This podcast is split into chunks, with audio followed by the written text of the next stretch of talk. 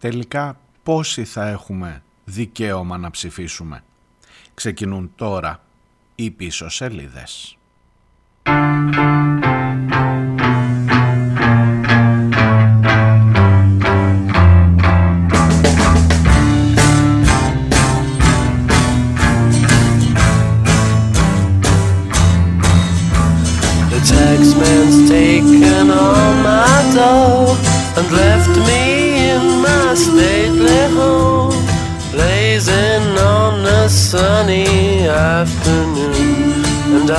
I can't sail my yacht, he's taken everything I got.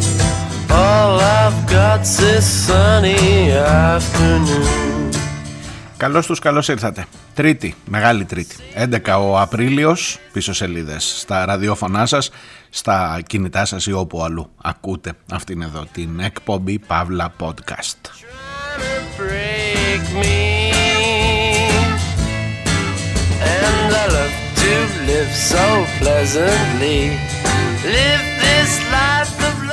Στη σημερινή εκπομπή λέω να μπούμε λιγάκι στα θέματα του Υπουργείου Εσωτερικών και μόνο που ήδη ήμασταν δηλαδή γιατί από το Υπουργείο Εσωτερικών τον κύριο Βορύδη έρχεται το θέμα για, την, ε, για τον αποκλεισμό ε, του κόμματος Κασιδιάρη. Όλα αυτά που συζητάμε τόσες μέρες τώρα που είναι μάλλον η πρώτη γραμμή της ε, επικαιρότητας. σας τα είπα και χθες, δεν θέλω να μείνω τόσο εκεί. Σήμερα μάλλον θα έχουμε την ψήφιση αυτής της νέας τροπολογίας και μακάρι να μην χρειαστεί νέα και να μας έχει κλείσει η Βουλή και να μην προλαβαίνουμε μετά για το θέμα του Κασιδιάρη. Το Πασόκ θα την ψηφίσει. Όλοι οι υπόλοιποι τσου όχι Α, και ο Τζινερίκος, ε, Τζενερίκος, συγγνώμη, ε, παρετήθηκε και τώρα έχουμε πρόβλημα που παρετήθηκε. Ακούστε να δείτε τώρα έτσι να πιάσω λίγο το νήμα από τη χθεσινή εκπομπή αν ακούγατε.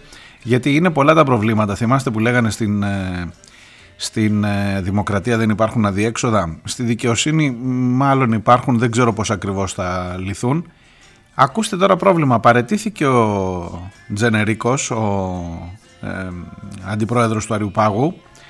Αλλά, αλλά έχουμε θέμα γιατί ήταν ακόμα και με την ολομέλεια που θέλει να βάλει ο Βορύδης όχι τους πέντε τους δέκα συν έναν τον, ε, ε τον πρόεδρο του, του Α1 τμήματος. Τώρα που έφυγε ο ένας έχουμε θέμα γιατί είναι ζυγός ο αριθμός και θα είναι δέκα οι δικαστές. Και έτσι και ισοψηφίσουν τι κάνουμε; Και άντε τώρα να ψάχνεις από την πρόεδρο λέει του Αρίου Πάγου να ορίσει κάποιον άλλο αν προλαβαίνουμε. Υπάρχει βέβαια περίπτωση ακόμα και αυτός που παρετήθηκε έχει εκ του νόμου το δικαίωμα ένα μήνα να του δοθεί περιθώριο για να το ξανασκεφτεί. Οπότε μπορεί με να παρετήθηκε αλλά μπορεί στις 5 Μαΐου που δεν θα έχει περάσει ένας μήνας και θα συνεδριάσει ο Άριος Πάγος για το συγκεκριμένο θέμα να συμμετάσχει παρόλο που έχει παρετηθεί. Αφήστε τα σας λέω Μήλος. Μήλος είναι η ελληνική δικαιοσύνη η οποία στέκεται πάντα στο ύψος της κλπ. Θα μου πεις την έχουμε κάνει και κουρελό πάνω. Δεν, δεν φταίει και η δικαιοσύνη πάντα σε όλα. Φταίει όλος αυτός ο συσχετισμός και όλο αυτό το, το, το μαγειρεματάκι που όποτε μας βολεύει το βάζουμε μπροστά και ανακατεύουμε την σούπα.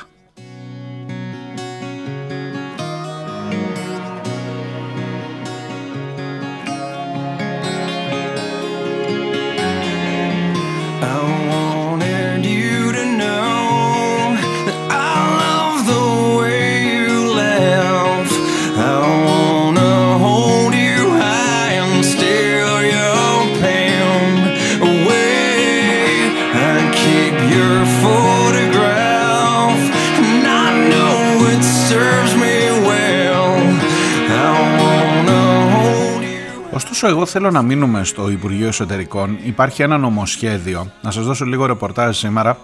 Ε, αυτό το νομοσχέδιο που έχει μέσα την ε, τροπολογία για το θέμα του Κασιδιάρη έχει και πάρα πάρα πολλά άλλα ζητηματάκια. Για δύο από αυτά θέλω να σας κουράσω, όχι για τα του Κασιδιάρη θα τα δούμε. Μάλλον θα περάσει η τροπολογία, το θέμα είναι πόσο θα είναι αποτελεσματική. Ε, όχι μάλλον, θα περάσει σίγουρα. Ε, όμως υπάρχουν άλλα δύο ζητήματα εκεί μέσα σε αυτό το νομοσχέδιο που μόνο να σας διαβάσω τον τίτλο καταλαβαίνετε όποιος κατανοεί στοιχειοδός στα ελληνικά ε, καταλαβαίνεις ποια ακριβώς είναι η κατάσταση της Βουλής. Αυτό συμβαίνει κάθε τέσσερα χρόνια όταν πηγαίνουμε ή κάθε όποτε είμαστε κοντά στις εκλογές, μπορεί να μην είναι τέσσερα χρόνια. Όποτε πηγαίνουμε προς το τέλος, είναι παιδιά η φάση σκούπα. Τα λένε και όλες μόνοι τους νομοσχέδιο σκούπα. Που είναι πάρε κόσμο, βάλε ό,τι προλαβαίνουμε, να τα περάσουμε όλα μέσα, να τα λήξουμε, να τα να, ε, εκκρεμεί πράγματα και θετικά και αρνητικά. Ε, και γίνεται του κακού χαμού τις τελευταίες μέρες πάντα στη Βουλή. Ε, καθίστε λίγο να σας διαβάσω να, να καταλάβετε μόνο από τον τίτλο του νομοσχεδίου για τι πράγμα μιλάμε.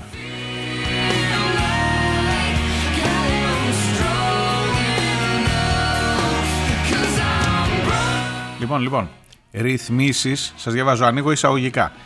Το νομοσχέδιο του Υπουργείου Εσωτερικών που κατατίθεται προς ψήφιση στη Βουλή σήμερα, Τρίτη, λέγεται «Ρυθμίσεις σχετικά με τους οργανισμούς τοπικής αυτοδιοίκησης Α και Β βαθμού, δηλαδή Δήμους και Περιφέρειες».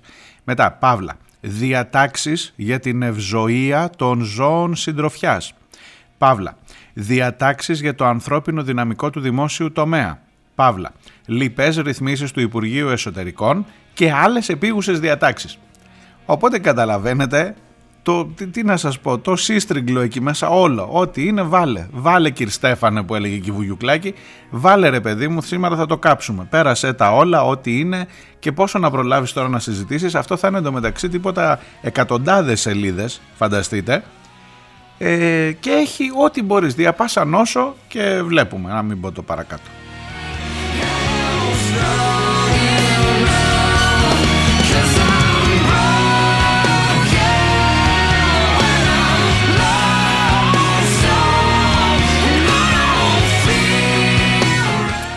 Τα δύο θέματα για τα οποία εγώ θέλω να σας ε, ενοχλήσω σήμερα για αυτή την μία ώρα των πίσω σελίδων είναι πρώτον το θέμα με τον διαγωνισμό του ΑΣΕΠ της 4ης Μαρτίου.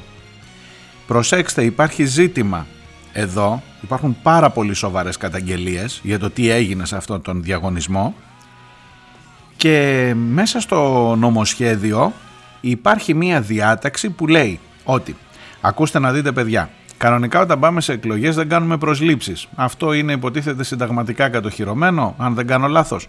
Μπορεί να μην είναι στο Σύνταγμα, μπορεί να κάνω λάθος γι' αυτό, αλλά εν πάση περιπτώσει όταν πλησιάζεις στις εκλογές δεν κάνεις προσλήψεις για προφανείς λόγους. Φαντάζομαι δεν χρειάζεται να σας το εξηγήσω. Λοιπόν, τώρα όμως για να ολοκληρωθεί ο διαγωνισμός της 4ης Μαρτίου και να μπούμε στη β' φάση του διαγωνισμού που σημαίνει η αξιολόγηση, πώς το λένε, η, ε, η βαθμολόγηση εν πάση περιπτώσει, των γραπτών των υποψηφίων. Και αφού τον έδωσαν στις 4 Μαρτίου μέχρι τις 21 Μαΐου που είναι οι εκλογές μακριά είναι ρε παιδί μου εντάξει να κάνουμε και μια εξαίρεση λίγο τα στραβά μάτια. Χρειαζόμαστε και κόσμο στο δημόσιο αυτό δεν είναι ψέμα.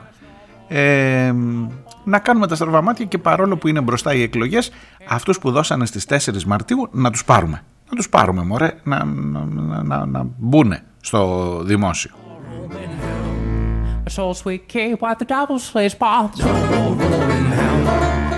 Θα ήταν πολύ καλά όλα αυτά. Ξέρεις, θα μπορούσα και να συμφωνήσω, ειδικά αν ε, δεις για το σε ποιους ε, τομείς χρειάζεται προσωπικό.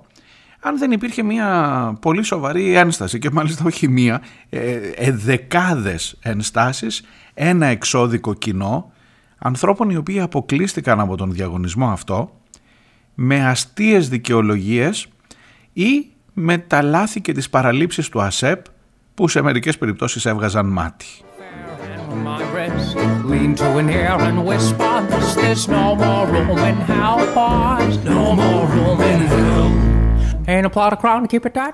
Θα το αναλύσουμε παρακάτω στο δεύτερο μέρος. Κρατήστε και το δεύτερο θέμα. Το δεύτερο θέμα έχει να κάνει με την ψήφο. Αυτό είναι πολύ σοβαρό.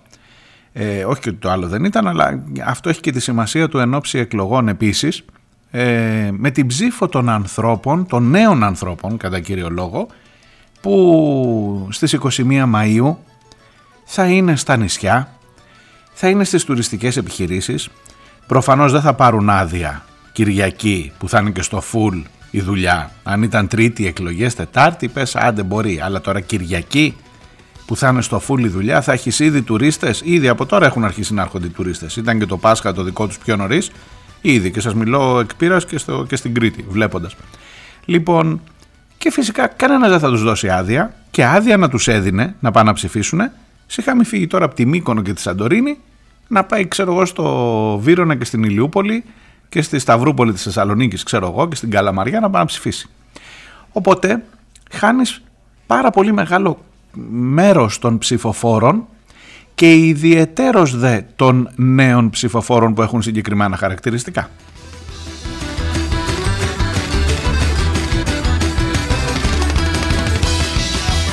Επί αυτού του θέματος δεν ρυθμίζει τίποτα το νομοσχέδιο του Υπουργείου Εσωτερικών. Έρχονται όμως τα κόμματα της αντιπολίτευσης και το Κομμουνιστικό Κόμμα και το ΜΕΡΑ25 να κάνουν τροπολογίες, να προτείνουν τροπολογίες που να ενταχθούν σε αυτό το νομοσχέδιο το ρυθμίσεις σχετικά με τους οργανισμούς, διατάξεις για την ευζοία των ζώων συντροφιάς, διατάξεις για το ανθρώπινο δυναμικό, άλλες επίγουσες διατάξεις. Χαρακτήρισε το όπως θέλεις, αλλά βάλε την τροποποίηση να μπορέσουν να ψηφίσουν οι άνθρωποι εκεί που θα είναι. Δεν θα δουλεύουν όλη μέρα από το πρωί μέχρι το βράδυ, αν και αυτό μην το αποκλείς, να είναι ήλιο με ήλιο που λένε. Αλλά τέλος πάντων, κάποια στιγμή, μια ώρα εκεί που λες πάω να κάνω ένα τσιγάρο, μπορεί να πεταχτείς να κάνεις έτσι και να ψηφίσεις και προτείνουν τα δύο κόμματα έχει ένα ενδιαφέρον, δεν θα σταθώ πολύ σε αυτό, δεν θα σταθώ πολύ σε αυτό, το ότι δεν είναι κοινή τροπολογία. Αλλά άστο να πάει μην το κουράσουμε πολύ. Πρώτο κατέθεσε το ΜΕΡΑ25 και μετά κατέθεσε το Κομμουνιστικό Κόμμα. Στην ουσία είναι ίδιο το κείμενο της τροπολογίας. Έχει μία ουσιώδη διαφορά, θα σας την πω παρακάτω. Αλλά στην ουσία του δεν αλλάζει ε, σε ό,τι αφορά την, ε, την ε, φιλοσοφία του. Τι θέλεις να πετύχεις με αυτή την τροπολογία. Να ψηφίσουν οι νέοι άνθρωποι. Θέλεις να ψηφίσουν οι νέοι άνθρωποι. Όχι είναι η απάντηση. Όχι είναι η απάντηση. Αν ρωτάς την κυβέρνηση, όχι βέβαια, ξεκάθαρα. Ε, δηλαδή μεγαλύτερο και από τις 28 Οκτωβρίου, όπως λέω συνήθως. Όχι, πώς να το κάνουμε; Δεν θέλω να ψηφίσουν. Και το γεγονός ότι είναι καλοκαίρι οι εκλογές, η άνοιξη, εν πάση περιπτώσει, και το γεγονός ότι και την προηγούμενη φορά που ήταν Ιούλιο οι εκλογές, αν θυμάστε, το 19, και πήγε με 10 μονάδες μπροστά η Νέα Δημοκρατία. Όχι ότι θα άλλαζε το σκηνικό ίσως, αλλά έπαιξε και αυτό το ρόλο του για το εύρος της διαφοράς. Οπότε σου λέει κορόιδο είμαι εγώ, ο Βορύδης τώρα, να βάλω να ψηφίσει τώρα η πλέμπα εκεί, η νεολαία, όλοι αυτοί. Είναι δυνατόν το πλέμπα, δικό του, όχι δικό μου. Ε, να, να τους βάλω τώρα να ψηφίζουν και να ψηφίζουν ό,τι να είναι. Πάμε να ψηφίσουν τίποτα κουκουέ και ανταρσίες και ξέρω εγώ μουλού, ξουλού και τέτοια. Άσε να πάμε με τα σιγουράκια που είναι οι μεγαλύτεροι που θα πάνε από τις 7 η ώρα να ψηφίσουν, να μην τους πιάσει ζέστη και να ψηφίσουν σωστά όπως πρέπει.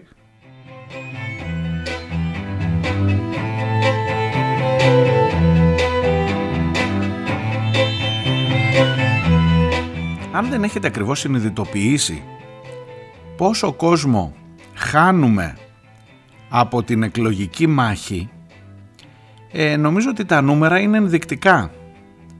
Ε, και δείχνουν, δίνουν κάποια, κάποια σημεία. Ένα 43% ήταν η αποχή στις εκλογές του 2019 που ήταν πάλι καλοκαίρι κλπ.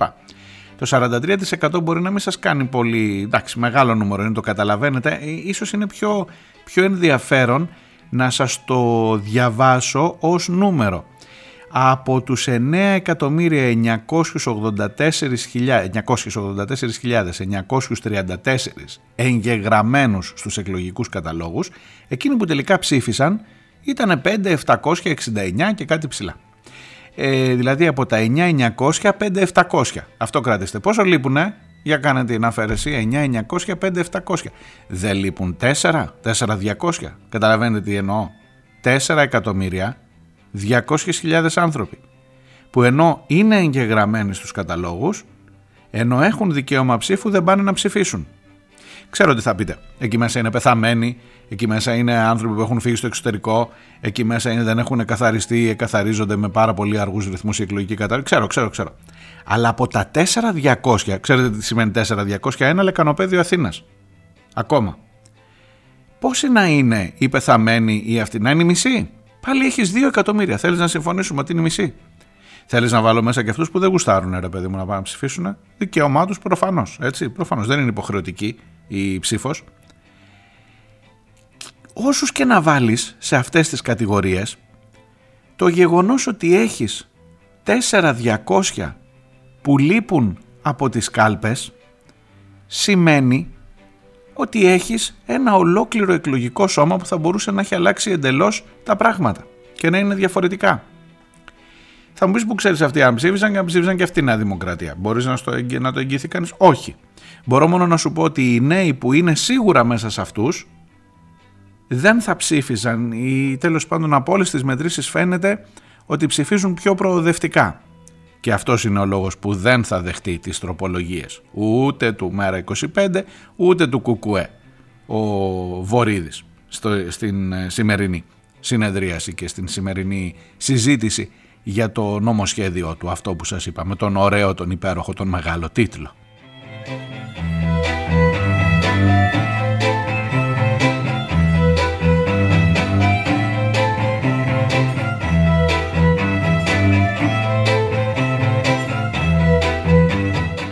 Και για τους λάτρεις των αριθμών να σας δώσω ακόμα, σας είπα λείπουν 4.200 4.200.000 ψήφοι λείπουν από τις κάλπες.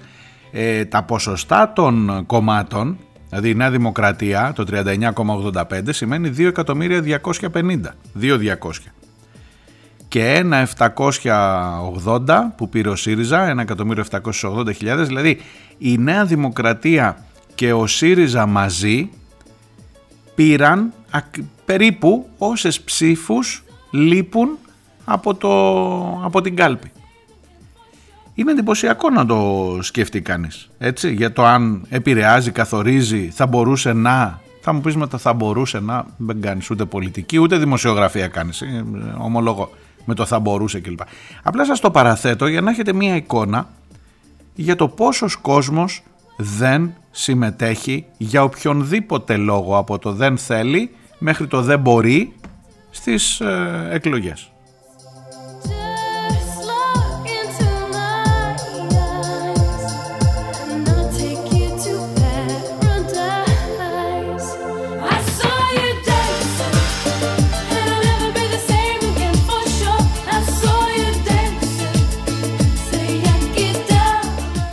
Η διαφορά που σας περιέγραψα πριν μεταξύ των τροπολογιών μέρα και κουκουέ. Το μέρα λέει να θεωρηθούν αυτοί ετεροδημότες, να μπορούν να κάνουν αίτηση όπως κάνουν οι ετεροδημότες, ίσως να ξέρετε τη διαδικασία αυτή, σε κάθε μέρος που υπάρχει πάνω από τον αριθμό των 30, αν δεν κάνω τραγικό λάθος, των 30 είναι ναι, ετεροδημοτών, δηλαδή άνθρωποι που είναι, ξέρω εγώ, στη Μύκονο, Άντε έπιασα τη Μύκονο τώρα, εκεί που χτίζουν βίλες και δέρνουν αρχαιολόγους ε, και θα ψήφιζαν κανονικά στην Β' Αθήνας ας πούμε έτσι. Αν είναι πάνω από 30, στη Β' Αθήνας στο δυτικό τομέα σου λόγω τώρα γιατί έχει χωριστεί. Ε, αν είναι πάνω από 30 ε, υποχρεούται το Υπουργείο Εσωτερικών να στείλει ψηφοδέλτια της ε, ε, εκλογικής περιφέρειας όπου θα ψήφιζαν αν ήταν στον τόπο τους. Ε, αυτό ε, έχει μία μανούρα να σας το πω έτσι. Γιατί άμα ξαφνικά τους προσθέσεις πρέπει να κάνεις πολύ μεγαλύτερη δουλειά. τα τμήματα ετεροδημοτών συνήθως είναι σε μεγάλες εκλογικές περιφέρειες, δηλαδή δεν θα βρεις τμήμα ετεροδημοτών, τι να σου πω τώρα, της Φλόρινας στη Σαντορίνη. Γιατί δεν είναι τόσοι φλωρινιώτες. Αλλά τμήμα ετεροδημοτών μεγάλης πόλης σε άλλη μεγάλη πόλη, δηλαδή τμήμα ετεροδημοτών του Ηρακλείου για παράδειγμα που είμαι εγώ, στη Θεσσαλονίκη θα βρεις. Στην Αθήνα εννοείται ότι θα βρεις. Ε, οπότε αυτομάτως πηγαίνεις μόνο για τις μεγάλες πόλεις και αυτό ισχύει έτσι κι αλλιώς μέχρι σήμερα. Εάν έβαζες και τους πιτσιρικάδες στην υπόθεση αυτή, προφανώς θα είχες να κάνεις περισσότερη δουλειά στο που θα αναγκαστείς να στείλεις ψηφοδέλτια ανά την Ελλάδα, διότι προφανώς θα είχες περισσότερα τριαντάρια να σας το πω έτσι, και στη Μύκονο και στη Μήλο και στη Σαντορίνη και στο αυτό όπου δουλεύουν, εν πάση περιπτώσει. Ε, αυτό λοιπόν είναι η μία οπτική. Του κουκουέ πρέπει να σας πω είναι πιο απλή. Πιο απλή βέβαια έχει ένα μειονέκτημα άλλο. Είναι πιο απλή γιατί δεν τους θεωρεί ετεροδημότες με την λογική ή προτι... μάλλον δεν προτείνει να θεωρηθούν ετεροδημότες με την λογική αυτή αλλά λέει έλα εδώ παιδί μου που δουλεύεις στη Μύκονο που ψήφιζες δεν με νοιάζει Εάν δουλεύεις στη Μύκονο, θα έχεις το δικαίωμα, προτείνει το ΚΚΕ, να πας να ψηφίσεις στη Μύκονο για το νομό ε, Κυκλάδων. Δεν ξέρω κανέναν από αυτούς που κατεβαίνουν. Δεν πειράζει, δεν πειράζει το δικαίωμά σου να ψηφίσεις τουλάχιστον κατά το ίμιση, όχι βουλευτή, κόμμα, το να πας να ρίξεις αυτό που θέλεις ρε παιδί μου και καταλαβαίνετε ότι το κουκουέ ε, έχει και λόγο να το κάνει αυτό γιατί δεν δίνει τόσο μεγάλη σημασία στο ποιοι θα εκλεγούν ε, κλπ. Να πάει η ψήφος στο κόμμα. Και γι' αυτό το βάζει και με αυτή την οπτική. Σωστή και αυτή η οπτική. Δηλαδή σωστή έστω στο ίμιση. Να μην στερηθεί το δικαίωμα τουλάχιστον να εκφραστεί στο κόμμα ακόμα και αν πας να ψηφίσεις έτσι ασταύρωτο ρε παιδί μου ή αν ψηφίζεις τον κύριο Τάκη Παπαδόπουλο που δεν τον έχεις ξανακούσει ποτέ στη ζωή σου, απλά επειδή ψηφίζεις το, το κόμμα που ήθελες. Και εκεί στις Κυκλάδες είναι ο κύριος Τάδε. Τι να κάνουμε τώρα. Λοιπόν, ε, κοιτάξτε, από αυτά τα δύο δεν θα δεχτεί τίποτα ο Βορύδης. Το γεγονός όμως ότι με τις δύο αυτές τροπολογίες, που είναι κρίμα, ξαναλέω που δεν είναι σε μία, αλλά τέλος πάντων, άστο να το παρακάμψω, δεν θα τα λύσουμε αυτά. Έχει πολλά άλλα ζητήματα να λύσει μεταξύ της η αριστερά. Το γεγονός ότι οι δύο αυτές τροπολογίες αναδεικνύουν, ειδικά του Κουκουέ θα σας πω εγώ, αναδεικνύουν το πόσο απλό θα ήταν και λέει μια διαδικασία που λέει υπογράφεις, λες ότι θα είμαι εκεί, πας και το δηλώνεις εννοείται εγκαίρος, θα είμαι εκεί, ξέρω, ηλεκτρονικά τη δήλωση, υποτίθεται ότι οι Ιαπωνέζοι, οι Ιάπωνες, μας ζηλεύουν για το πόσο έχουμε οργανώσει το ψηφιακό κράτος, θα θυμάστε αυτά που έλεγε ο Πιερακάκης; Και που να πάρει ευχή, δεν σου λέω να ψηφίσουμε ηλεκτρονικά. Άστο, άστο, είμαστε πολύ μακριά από εκεί. Αλλά που να πάρει ευχή να κάνω μία αίτηση ηλεκτρονικά και να πω ότι την ημέρα των εκλογών θα είμαι εκεί και θέλω να ψηφίσω, χωρίς να είμαι μόνιμος κάτοικος, χωρίς να έχω τα δικαιώματά μου, χωρίς να είμαι ετεροδημότης με την άλλη διαδικασία που σας έλεγα νωρίτερα, χωρίς να περιμένω έστω να μου φέρουν τα ψηφοδέλτια του νομού που θα ψήφιζα κανονικά. Τουλάχιστον να πάω να ψηφίσω το κόμμα που θέλω όντας εκεί είτε φοιτητής, προσέξτε, βάζουν και το θέμα των φοιτητών, είτε εργαζόμενος στον τουρισμό. Κάτι το οποίο φαίνεται τόσο πολύ, τόσο, τόσο απλό και όμως παρόλα αυτά για προφανείς λόγους δεν θα γίνει δεκτό.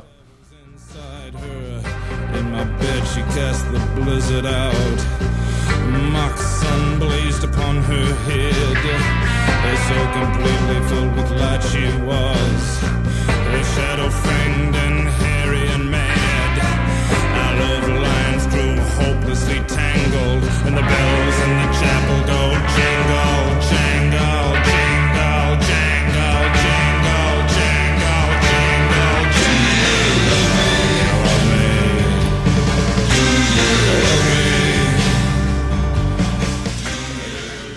Κρατήστε και έναν αστερίσκο εδώ για τους εκτός ε, Ελλάδας. Τα έχουμε πει αυτά, θυμάστε είχα πάρει και συγκεκριμένα μηνύματα από την Ούλη για το θέμα αυτό. Το έχουμε αναλύσει με, το, με ποια διαδικασία, πάλι για κόμμα, όχι για εκλογική περιφέρεια. Ε, θα είναι η διαδικασία αυτή, πάλι με πολλά προβλήματα. Πάλι αν θυμάστε με εκείνο το να έχεις αφημί και το να κάνεις φορολογική δήλωση στην Ελλάδα. Αλλά ας αφήσουμε λίγο το εξωτερικό γιατί θέλω να σας πω μια κουβέντα ακόμα για το θέμα του εσωτερικού, ειδικά των παιδιών που θα δουλεύουν στον τουρισμό. Ακόμα και αν βγάλεις από τη μέση το ότι είναι νεότεροι συνήθως και το πώς ψηφίζουν οι νέοι και το που... Για δες το λίγο και ταξικά. Ποιος θα φύγει να πάει να δουλέψει σεζόν και σε ποια οικονομική τάξη ανήκει αυτός; Είναι νομίζω προφανή πράγματα, δεν χρειάζεται. Τώρα παραβιάζω ανοιχτές θύρες, το ξέρω. Σε ποια κοινωνική τάξη, σε ποια κοινωνική βαθμίδα ανήκει ένας άνθρωπος ο οποίος αναγκάζεται να πάει να δουλέψει σε έναν άλλο τόπο για να βγάλει ένα μεροκάματο και μάλιστα να δουλέψει συνήθως σε πολύ βαριές συνθήκες ε, στον τουρισμό δεν θα είναι το παιδί ενός βιομήχανου που πάνω κάτω μπορεί να φαντάζεσαι τι ψηφίζει θα είναι το παιδί ενός εργάτη που πάνω κάτω επίσης φαντάζεσαι τι ψηφίζει. Δηλαδή εκτός από το ηλικιακό είναι και ξεκάθαρα ταξική η, διαφορα, η διαφοροποίηση που προκύπτει από αυτή την αδικία.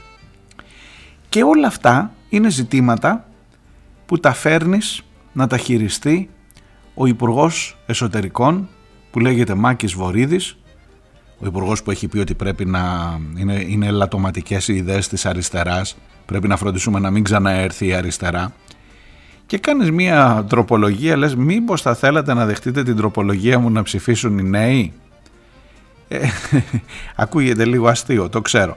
Αλλά ε, για το πού ακριβώς βρισκόμαστε είναι πάρα πολύ ενδεικτικό.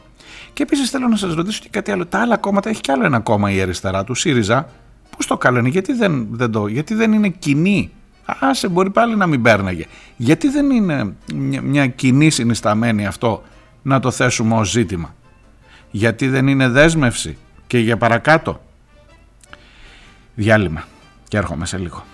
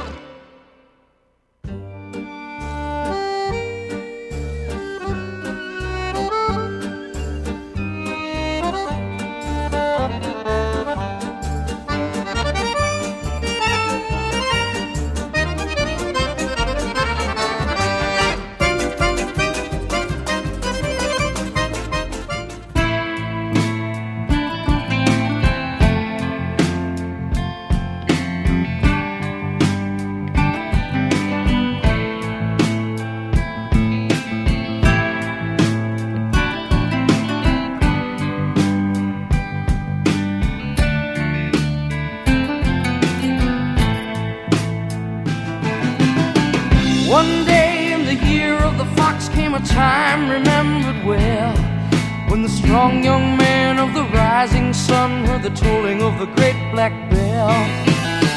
One day in the year of the fox, when the bell began to ring, meant the time had come for one to go to the temple of the king.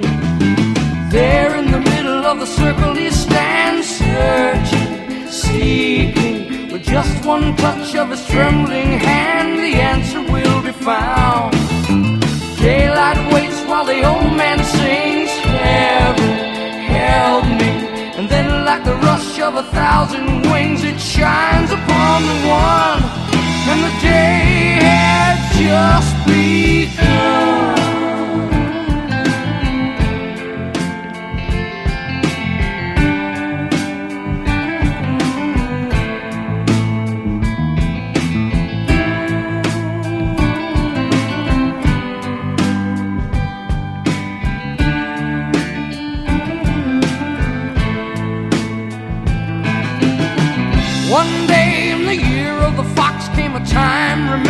well. When the strong young man of the rising sun heard the tolling of the great black bell. One day in the year of the fox, when the bell began to sing, it meant the time had come for the one to go to the temple of the king.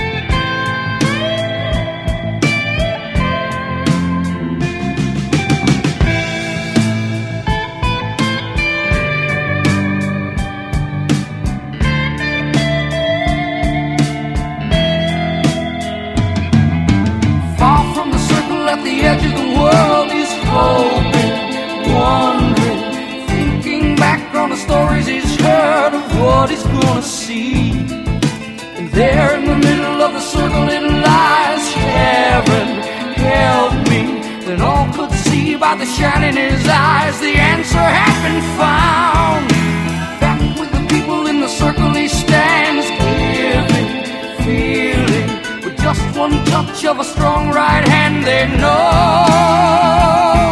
Of the temple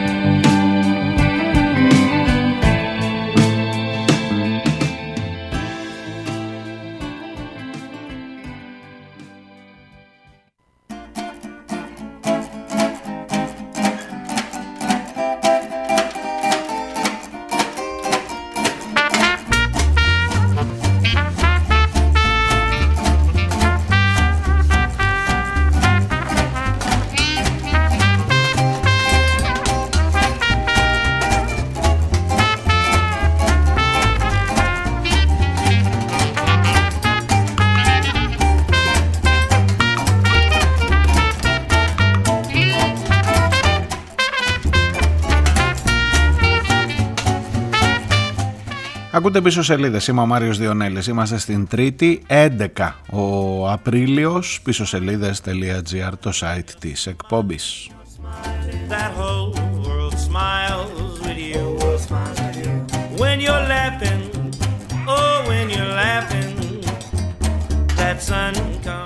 Σε αυτό το site της εκπομπής έχει προσθεθεί και ένα μπάνερ από πάνω που λέει ότι αυτός που ε, την αφεντιά του ανέχεστε κάθε μέρα είναι και υποψήφιος σε αυτές τις εκλογές. Με ρωτάτε για το πότε θα σταματήσουν οι πίσω σελίδες, με ρωτά ο Αντώνης συγκεκριμένα. Σας είχα πει ο Αντώνης από την αρχαία Ολυμπία, ε, σας είχα πει ότι με την ε, προκήρυξη επισήμως της προεκλογικής περίοδου πρέπει να σταματήσουν οι πίσω σελίδες όπως και κάθε άλλη ραδιοφωνική παραγωγή των ε, υποψηφίων. Αυτό μας βγάζει στις 21 Απριλίου. Και μου λέει ο Χρήστος καλά μου λέει. Είναι δυνατόν 21 Απριλίου. Τι να κάνω εγώ βρε Χρήστο που είναι Παρασκευή και είναι τελευταία μέρα και μετά τη Δευτέρα θα είναι ε, με βάζει σε μερικές σκέψεις μήπως κάνουμε άλλη μια Σαββατιάτικη. Αλλά κάτσε να δούμε πώς θα πάει το πράγμα. Ε, πάντως ε, ναι για ένα μήνα περίπου οι πίσω σελίδες δεν θα ακούγονται ε, και θα τα πούμε και στην πορεία όσο πηγαίνουμε προς τα εκεί. Προς το παρόν πάμε για Πάσχα και από εκεί και πέρα βλέπουμε. Λοιπόν, περί του Υπουργείου Εσωτερικών και περί των εκλογών και της ψηφοφορίας, του δικαιώματος, της, μάλλον του σεβασμού του δικαιώματος ψήφου των νέων ανθρώπων, της δυνατότητας που δεν δίνεται για να ψηφίσουν οι άνθρωποι αυτοί ήταν το πρώτο μέρος της εκπομπής. Το δεύτερο μέρος της εκπομπής είναι πάλι στο ίδιο νομοσχέδιο, σε αυτό του κυρίου Βορύδη με τον τίτλο «Μακρινάρι», που προκύπτουν μερικά ζητηματάκια σε σχέση με τον διαγωνισμό του ΑΣΕΠ που έγινε στις 4 Μαρτίου και σε σχέση με το πολύ μεγάλο θέμα πλήρωσης θέσεων δημοσίων υπαλλήλων στον ευρύτερο δημόσιο ε, φορέα, στον ευρύτερο δημόσιο τομέα. Εκεί λοιπόν γίνονται μερικά περίεργα πράγματα και γι' αυτά θα ήθελα να σας ενοχλήσω στο δεύτερο μέρος.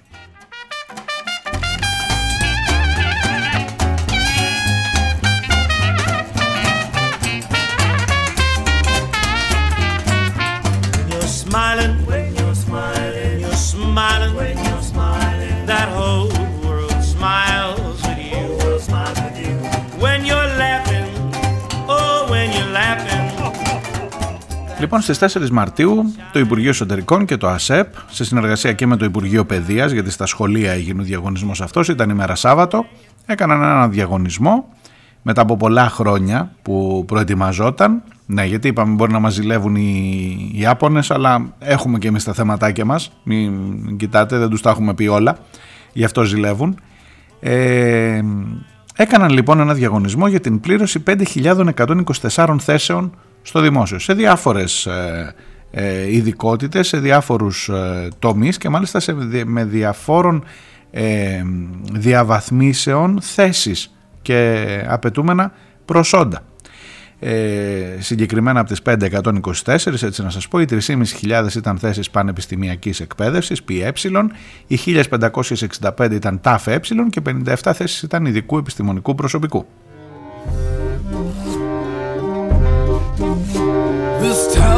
Like a ship that was built to sink. They're digging on the water while they pass around drinks. Too busy to notice the whole structure's unsound. We're in their illusions. Για αυτές τις 5.124 θέσεις είχαν αρχικά δηλώσει ενδιαφέρον και υποψηφιό, είχαν δηλώσει συμμετοχή στον ε, διαγωνισμό του ΑΣΕΠ 108.229 άνθρωποι. Για τις, ξαναλέω, για τις 5.000, 108.000 οι υποψηφιότητες, οι αιτήσεις.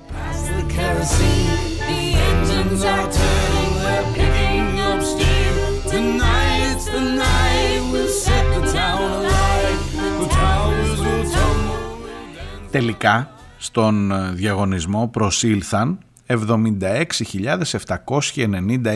76.800 πείτε έτσι ε, οι οποίοι ε, και προσήλθαν και κατάφεραν να δώσουν θα σας εξηγήσω γιατί το λέω και τελικά ε, τελείωσαν την εξέταση ε, παραδίδοντας ένα έγκυρο φύλλο συμμετοχής σε ό,τι αφορά τον ε, διαγωνισμό. Γιατί υπήρχαν και κάποιοι άλλοι που προσήλθαν μεν αλλά δεν κατάφεραν να δώσουν ή που προσήλθαν αλλά είδαν συγκεκριμένες αντικειμενικές δυσκολίες μπροστά τους όταν προσπάθησαν να δώσουν. Και να μην σας τα απολογώ, θα σας πω συγκεκριμένα τι δυσκολίες είναι αυτές. Υπάρχουν πλέον μία σειρά, αρκετές δεκάδες, ίσως και εκατοντάδες άνθρωποι οι οποίοι λένε ότι αυτός ο διαγωνισμός πρέπει να ακυρωθεί. Όχι γιατί δεν πέτυχαν οι ίδιοι. Ε, για τους λόγους για τους οποίους δεν είχαν τις ίδιες, τις ίσες ευκαιρίες να συναγωνιστούν, να ανταγωνιστούν αν θέλετε με τους υπόλοιπους.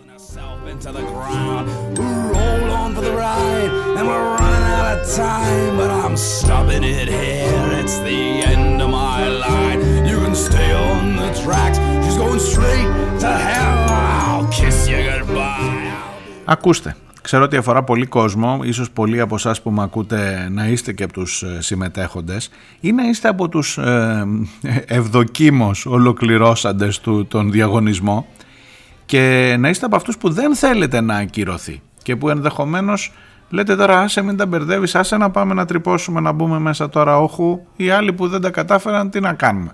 Δεν ξέρω, δεν, δεν, δεν, δεν με αφορά. Εγώ τα κατάφερα. Τέλειωσα. Τα κατάλαβα εκεί. Έκανα μία αυτή. Θα αξιολογηθώ και μα, μακάρι να περάσω. Να είμαι στους 5.124 που θα περάσουν. Και μάλιστα έχει κι άλλο παραθυράκι διότι υποτίθεται ότι όσοι δεν περάσουν με την πρώτη δεν απορρίπτονται αλλά δημιουργούν δεξαμενή επιλαχόντων όταν θα ξαναχρειαστεί το δημόσιο θα πάρει από αυτούς δεν θα κάνει καινούριο διαγωνισμό. Αυτό ήταν μια πρωτοβουλία του Βορύδη μάλλον θετική για να προχωρούν πιο γρήγορα οι διαδικασίες. Βέβαια όσο, όσο λέμε προχωρούν γρήγορα οι διαδικασίες προσλήψεων, νομίζω καταλαβαίνετε αυτομάτως ότι, λέμε, ότι εννοούμε και προχωρούν γρήγορα οι διαδικασίες δημιουργίας πελατείας για αυτόν που πραγματοποιεί τις προσλήψεις. Έτσι, να είμαστε ξεκάθαροι και σαφείς στο τι ακριβώς συμβαίνει.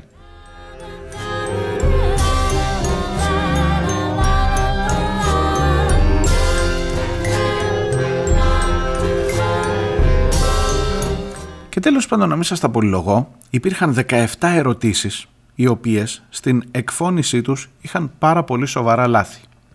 Οι εξετάσεις ήταν σε δύο δόσεις να το πω έτσι και το πρωί στις 11 και το απόγευμα. Λοιπόν, ε, το πρωί στις 9 συγγνώμη, 9 με 12 παρατέταρτο υποτίθεται. Έχει σημασία που σας λέω τις ώρες, δεν το λέω τώρα για να είμαι ακριβολόγος. Αλλά σε αυτές τις ε, ερωτήσεις οι φωτοτυπίες που βγήκαν για να μοιραστούν σε κάποια δεν είχαν τις σκιάσεις ώστε να, ώστε να καταλαβαίνεις τι ακριβώς σου ζητούσε η εκφώνηση. Και πολλοί άνθρωποι πήραν αυτά τα χαρτιά στα χέρια τους χωρίς να έχουν, χωρίς να μπορούν να κατανοήσουν τι ακριβώς τους ζητούσε το συγκεκριμένο θέμα. Πριν φτάσουμε εκεί υπήρχαν άλλοι άνθρωποι οι οποίοι δεν πρόλαβαν καν να μπουν στα εξεταστικά κέντρα. Θα μου πεις σας προλάβανα να πηγαίναν στην ώρα τους. Και εκεί υπήρχε ένα θεματάκι με πολλούς ανθρώπους. Τα εξεταστικά κέντρα δεν ήταν σε κάθε νομό. Σας λέω από την Κρήτη για παράδειγμα. Ε, εκείνη τη μέρα πρέπει να σας πω ότι ήταν, παρόλο που ήταν Σάββατο αρχίσαν να χτυπάνε τα τηλέφωνα όλων μας των δημοσιογράφων νομίζω σε όλη την Ελλάδα από ανθρώπους που διαμαρτύρονταν ότι τους κλείδωσαν απ' έξω Και γιατί τους κλείδωσαν απ' έξω, είχαν μια δικαιολογία. Έλεγε 9 η ώρα ξεκινάει, πρέπει να είστε μία ώρα νωρίτερα. Το μία ώρα νωρίτερα σημαίνει 8. Γιατί δεν έλεγε πρέπει να είστε 8 αλλά μία ώρα νωρίτερα. Αυτό έδινε ενδεχομένως μία ερμηνεία που έλεγε ρε παιδί μου αφού ξεκινάει 9 και μου λέει μία ώρα νωρίτερα, ξέρω εγώ και 8 και 10 να πάω, θα, αφού στις 9 ξεκινάει. Ναι, μία ώρα νωρίτερα να ετοιμαστούμε. Εντάξει, αλλά δεν ήταν στην αυτή ότι 8 η ώρα κλείνει η πόρτα. Λοιπόν, 8 η ώρα έκλεισε η πόρτα σε μερικές περιπτώσεις. Λουκέτο. Θα μου πεις ας ερχόσουν, δεν, ήταν, δεν, είχε, δεν σου είπε μία ώρα νωρίτερα. Στόπε. Επίσης, το, το να πας μία ώρα νωρίτερα είχε νόημα στο να προλάβεις να τακτοποιηθείς, ώστε όταν θα έρθουν τα θέματα να μην είναι ακόμα η αναμπομπούλα που θα κάτσει ο καθένας κλπ. Ε, Σας τα περιγράφω γιατί μου έχουν κάνει πάρα πολύ η αναλυτική περιγραφή. Ε, με τη λογική ότι τα θέματα θα έρχονταν 9 και 4, ξέρω εγώ, 9,5 το πολύ πολύ. Ε, όταν έχεις πάει και ο διαγωνισμός ξεκινάει τελικά 11 11 ο άλλος που είχε αποκλειστεί επειδή δεν έφτασε στις 8 είναι από τις 8.30 σου λέγω από τις 8 και 4 έξω βλέπει τους άλλους που έχουν μπει φωνάζει γίνεται ένα σκηνικό μια αναταραχή τα θέματα δεν έρχονται και από τις 8.30 μέχρι τις 11 απλά φωνάζει για να μπει μέσα αφού δεν έχουν έρθει τα θέματα ακόμα και δεν γίνεται διαγωνισμός να πεις ότι τον έχασε, δεν έχει ξεκινήσει καν ο διαγωνισμός. Βέβαια πάντα θα μου πεις, ας πήγαινε φίλε μου στις 8. Θα σου πω ότι ο άλλος που με πήρε εμένα προσωπικά τηλέφωνο είχε ξεκινήσει από το Λασίθι, γιατί στο Λασίθι δεν είχε εξεταστικό κέντρο και είχε ξεκινήσει από την Ιεράπετρα. Και από την Ιεράπετρα μέχρι το Ηράκλειο, που είναι το εξεταστικό κέντρο, είναι 90-95 χιλιόμετρα για να έρθεις. Και το 8 με 8 και 10 ε, δεν το έχεις εύκολο. Αν πεις να ξεκινούσε από τις 5, να είσαι σίγουρος. Εντάξει, εντάξει.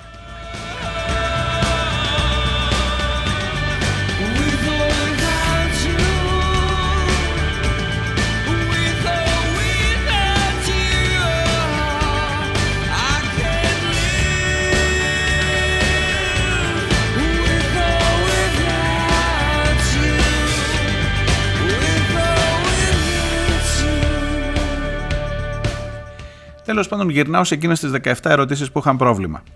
Αφού το διαπιστώσανε και από το ΑΣΕΠ ότι είχαν πρόβλημα, είπαν να στείλουν μια διευκρινιστική ερώτηση, μια έκτακτη οδηγία, έτσι τη λένε, ε, που θα σήμαινε ότι θα τις ξαναδώσουμε αυτές τις 17 ερωτήσεις σωστά διατυπωμένες. Σε κάποιες περιπτώσεις αυτό έγινε λίγο πριν εκπνεύσει ο χρόνος της εξέτασης, αφού κάποιοι είχαν ξεκινήσει να φεύγουν, είχαν ήδη φύγει. Οπότε Βλέπετε την, ανισο... την ανισότητα. Πήγε ο άλλος, δεν κατάλαβε τις ερωτήσεις, έγραψε ότι ήταν να κάνει και έφυγε και μετά από μισή ώρα αφού έφυγε έρχεται διευκρινιστική που λέει στους υπόλοιπους που μείναν πίσω, στο σπίτι να πεις να μην έφευγε, να καθόταν εκεί μέχρι το τέλος. Ε, σε κάποιες περιπτώσεις ήρθε μετά την εκπνοή της ε, προθεσμίας και είχαν ήδη τελειώσει που τους είπανε κάτω τα μολύβια.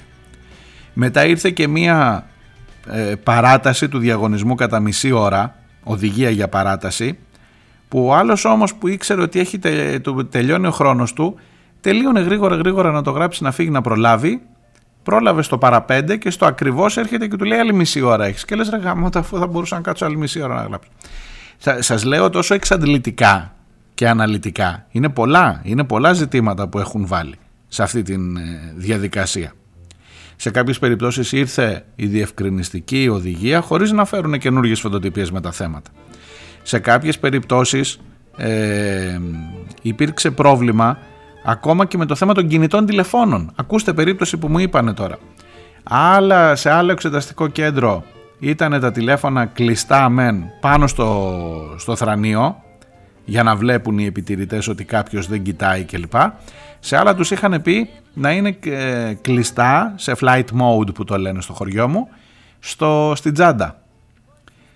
Έλα που στο flight mode χτυπάει το ξυπνητήρι και έλα που η επιτηρήτρια, Ηράκλειο πάλι, σας λέω περιπτώσεις τώρα που τις, ε, που τις έχω, μου τις έχουν πει προσωπικά. Ε, χτυπάει το ξυπνητήρι, είχε βάλει ο άλλος ξυπνητήρι, μια κυρία είχε βάλει ξυπνητήρι, δεν το ξέχασε. Ακούει η επιτηρήτρια ότι χτυπάει το ξυπνητήρι, σου λέει: Έχεις ανοιχτό το τηλέφωνο. Βρε καλή μου, ρε χρυσή μου, είναι ξυπνητήρι και με κλειστό τηλέφωνο, αν έχει ακόμα μπαταρία και δεν τα έχει φτύσει, το ξυπνητήρι θα χτυπήσει. Δεν με νοιάζει, χτύπησε το αυτό, απορρίπτεσαι. Και τον, την έδιωξε. Την έδιωξε. Η άλλη άρχισε να φωνάζει, έγιναν χαμός, ήρθε η αστυνομία, μηνύσεις. Μηνύσεις σας λέω τώρα για αυτό το πράγμα. Εντάξει, σεβαστό είναι ότι ο άλλος πάει να πιάσει μια δουλειά, έτσι. Και πέφτει σε μια επιτηρήτρια που επειδή δεν έχει σαφή οδηγία, δεν ξέρει. Ξέρω εγώ, μπορεί να δεν ξέρει ότι όταν το τηλέφωνο είναι σε flight mode, αν του έχεις βάλει ξυπνητήρι, θα χτυπήσει το ξυπνητήρι. Και σου λέει: Χτύπησε το τηλέφωνό σου. Γεια σου. Φύγε. Τι να σας λέω τώρα, μετά το κερασάκι στην τούρτα είναι ότι βρέθηκαν 167 παραπάνω φύλλα απαντήσεων. Μας περίσσεψαν πώς φτιάχνεις ένα, ε, ξέρω εγώ σου φέρνει το παιδί να φτιάξεις ένα το, το αυτοκινητάκι χάλασε μπαμπά. Το φτιάχνεις εκεί, περισσεύουν όμως κατηβίδες, έτσι είναι και αυτό εδώ. Μας περίσσεψαν 167 απαντητικά φύλλα παραπάνω από αυτούς που έδωσαν τελικά. Πώς το καλό βρέθηκαν αυτά τα παραπάνω, κανείς δεν ξέρει. Το κερασάκι, ακόμα μεγαλύτερο κερασάκι στην τούρτα ήταν όταν έβγαλαν τις, αποφάσεις, τις, ε, τις απαντήσεις, τις επίσημες στο ΑΣΕΠ, σε τρεις από τις ερωτήσεις, συγκεκριμένα 29, 33, 35, έδωσαν λάθος απάντηση ε, ως σωστή. Θα μου πεις αυτό διορθώνεται, το διορθώσανε μετά, εντάξει. Θέλω να σου πω ότι σε αυτό τον, τον, τον ε, διαγωνισμό του ΑΣΕΠ, ρε παιδί μου, αυτό το κράτος που το ζηλεύουν οι Ιάπωνες, κόλλησα τώρα εκεί, αλλά επειδή το είχε πει ο Πιερακάκης, αυτό το κράτος που το ζηλεύουν οι Ιάπωνες για το πόσο καλά οργανωμένο είναι, τα έκανε μαντάρα. Τι να σου πω τώρα. Μαντάρα. Και τώρα έχουν αρχίσει τα εξώδικα, τώρα έχουν αρχίσει οι επιστολές στους βουλευτές. Τον ίδιο τον Πρωθυπουργό έχουν φτάσει με ένα νομικό γραφείο να κάνουν εξώδικα όλοι αυτοί που αποκλείστηκαν για τέτοιους λόγους και να λένε ότι ο διαγωνισμός πρέπει να κυρωθεί. Και μάλιστα επικαλούνται και μια ευρωπαϊκή αντίστοιχη περίπτωση στις 31 Μαρτίου μετά τον διαγωνισμό αυτό που γινόταν ένας ηλεκτρονικά με ηλεκτρονική συμμετοχή εξ αποστάσεως διαγωνισμός από την Ευρωπαϊκή Υπηρεσία Επιλογής Προσωπικού που και εκεί υπήρξαν προβλήματα γιατί και στην Ευρώπη μην νομίζετε ότι είναι τίποτα ακόμα ξέρετε. Ε, και τον ακύρωσαν τον διαγωνισμό από την Ευρωπαϊκή Επιτροπή. Και σου λέει ορίστε κάντε το όπως το κάναμε και αυτοί να τον ξανακάνουμε από την αρχή βέβαια έρχεσαι μετά και έχεις να αντιμετωπίσεις εκείνους που έδωσαν κανονικά. Σας είπα 77.000 περίπου, έτσι, που περιμένουν τώρα οι 77.000 να πάρουν τις 5.124 θέσεις και ελπίζουν και είναι φυσικά στα κάγκελα μην τυχόν και ακυρώσεις το διαγωνισμό. Και ποιος λέτε θα μετρήσει περισσότερο, οι 77.000 που περιμένουν να πάρουν τις 5.000 θέσεις ή οι 100, 200, 300 πόσοι είναι αυτοί που αποκλείστηκαν ποιος θα νοιαστεί γιατί είναι, ποιος φτιάχνει πελατεία με αυτό; Και να μην σας τα πολυλογώ, σε αυτό το νομοσχέδιο που έρχεται, που έχει μέσα και το θέμα του Κασιδιάρη, που θα μπουν οι τροπολογίες που θα απορριφθούν για το θέμα της ψήφου των νέων ανθρώπων, είναι και η διάταξη που λέει ότι κατ' εξαίρεση για τον συγκεκριμένο διαγωνισμό για να ολοκληρωθεί, αποσύρουμε, ακυρώνουμε ειδικά για, αυτή την, ε, για αυτό το διαγωνισμό την διάταξη εκείνη που λέει ότι προεκλογικά απαγορεύονται οι προσλήψεις. Για να τελειώσουμε να τους βάλουμε μέσα αυτούς τους 5.124 δεν θα βγουν τα αποτελέσματα μέχρι τις 21 Μαΐου από ό,τι φαίνεται. Οπότε όλοι αυτοί θα έχουν ελπίδα και οι 78.000 ότι έχουν περάσει οπότε καταλαβαίνετε ότι εδώ δεν παίζουμε με τα ψηφαλάκια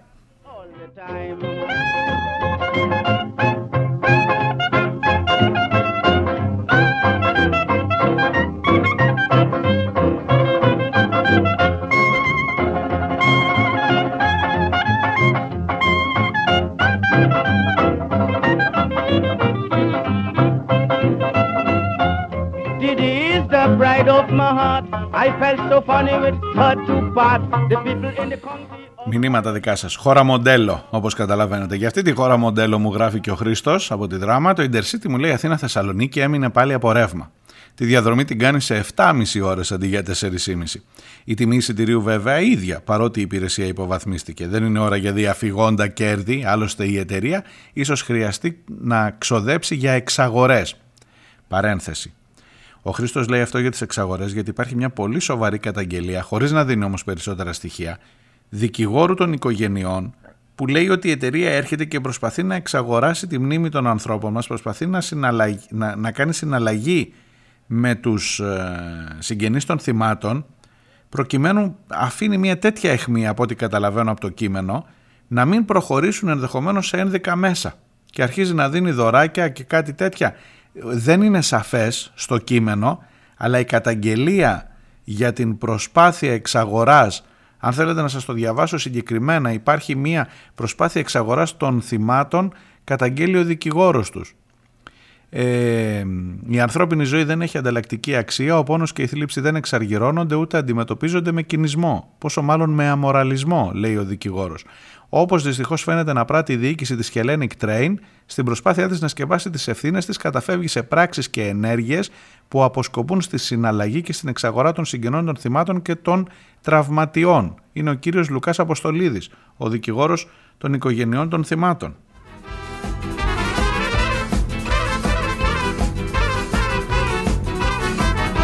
Κλείνω την παρένθεση. Συνεχίζω το μήνυμα του Χρήστου. Αυτό, όπως καταλαβαίνετε, από μόνο του είναι θέμα για μια ολόκληρη εκπομπή. Όταν θα έχουμε πιο συγκεκριμένα στοιχεία και πιο συγκεκριμένα πράγματα, όταν θα αποφασίσουν να πούν για το τι ακριβώς προτείνουν. Αν και ένα δείγμα έχουμε πάρει ε, για, το, για, το, για τον τρόπο που δουλεύει αυτό με τις αποζημιώσεις. Λοιπόν, για διέλευση μου λέει ταυτόχρονη δύο τρένων στη διπλή γραμμή, υποθέτω ούτε λόγος μην τυχόν και κάνουν χαρακτήρι οι Άπωνες από την ε, Ζήλια. Λογικές οι αιτιάσεις για Καραμανλή, αν και αυτό που λείπει είναι η λογοδοσία και η πραγματική απόδοση ευθύνης. Εκείνος πάντως που απολαμβάνει ισχυρό δίχτυ προστασίας και δεν δέχεται καθόλου κριτική είναι ο υφυπουργός, ο Παπαδόπουλος, ο οποίος εκτός του ότι δεν ένιωσε την ανάγκη να παραιτηθεί, κατεβαίνει επίσης υποψήφιος. Και στις δύο περιπτώσεις ενδιαφέρον έχει πόσες χιλιάδες κυρίαρχου και περήφανου λαού θα τους ψηφίσουν. Αμφιβάλλεις Χρήστο ότι θα βρεθούν αρκετές χιλιάδες να τους ψηφίσουν; Αλήθεια για εκείνο τον καημένο το σταθμάρχη που έλεγε την αλήθεια και του είπε τέλος ο επιβάτης κομματόσκυλο. Έχουμε καμία πληροφορία που βρίσκεται.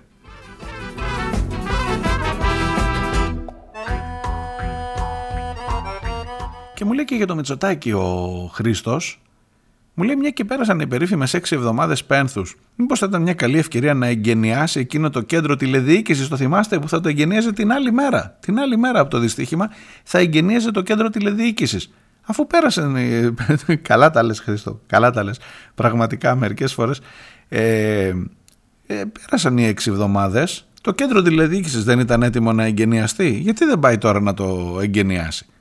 Ε, που, του, που δεν κατάφερε εξαιτίας ενός σταθμάρχη; Που δεν έφταιγε το κέντρο τηλεδιοίκησης, ο σταθμάρχης έφταιγε. Σε αυτό δεν τα φορτώνουμε όλα. Τώρα γιατί δεν το εγκαινιάζεις; Σε αυτές τις περιπτώσεις, βέβαια, λέει το ζητούμενο είναι να φιλοτεμηθεί. Γιατί δεν κάνει, ναι, να τον ρωτήσει κάποιος γιατί δεν κάνει αυτό που ήταν προγραμματισμένο να κάνει την 1η Μαρτίου.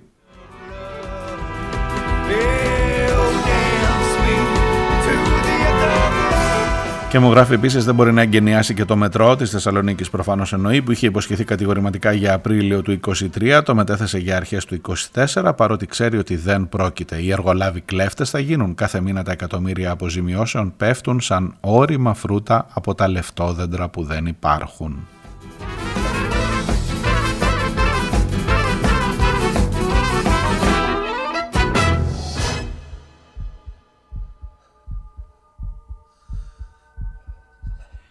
Αντώνης από την αρχαία Ολυμπία. Περί ευθύνης ψηφοφόρων ο λόγος. Δεν το κρύβω. Ευχόμουν και μάλιστα διακαώς ο Μητσοτάκης να συμπεριλάβει στα ψηφοδέλτια της Νέας Δημοκρατίας τον πρώην Υπουργό Μεταφορών Κώστα Καραμάνλη. Γιατί, Αντώνη, για κάτσε να δούμε. Και τούτο διότι θέλω να δω αν θα τον ψηφίσουν οι ψηφοφόροι της Νουδού. Α, αλήθεια και εσύ. Να, είδες με τον Χρήστο, συναντηθήκατε.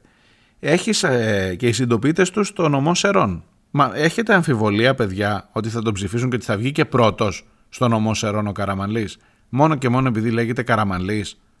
Λες να διαψευστούμε όλοι, μακάρι να διαψευστώ εγώ.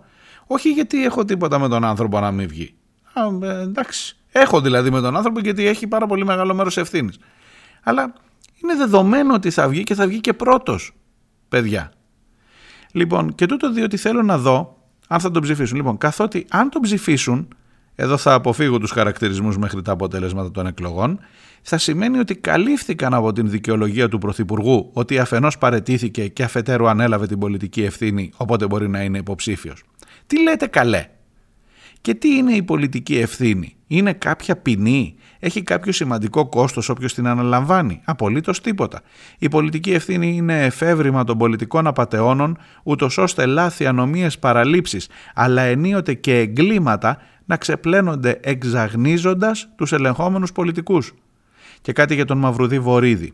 Α πάψει να είναι τόσο τσεκουράτος εναντίον του κόμματος Κασιδιάρη. Οι παρικούντες στην Ιερουσαλήμ γνωρίζουν ότι κόπτεται, γιατί με το κόμμα Κασιδιάρη στη Βουλή, ο ίδιος και η Νουδού φυσικά θα χάσουν χιλιάδες ψήφους. Γιατί μην μου πείτε ότι με το φασιστικό κόμμα εκτός Βουλής οι Χρυσαυγίτες Κασιδιαρέοι και λοιποί ακρεφνείς δημοκράτες εισαγωγικά δεν θα ψηφίσουν τους αδονοβορειδοπλεύριδες.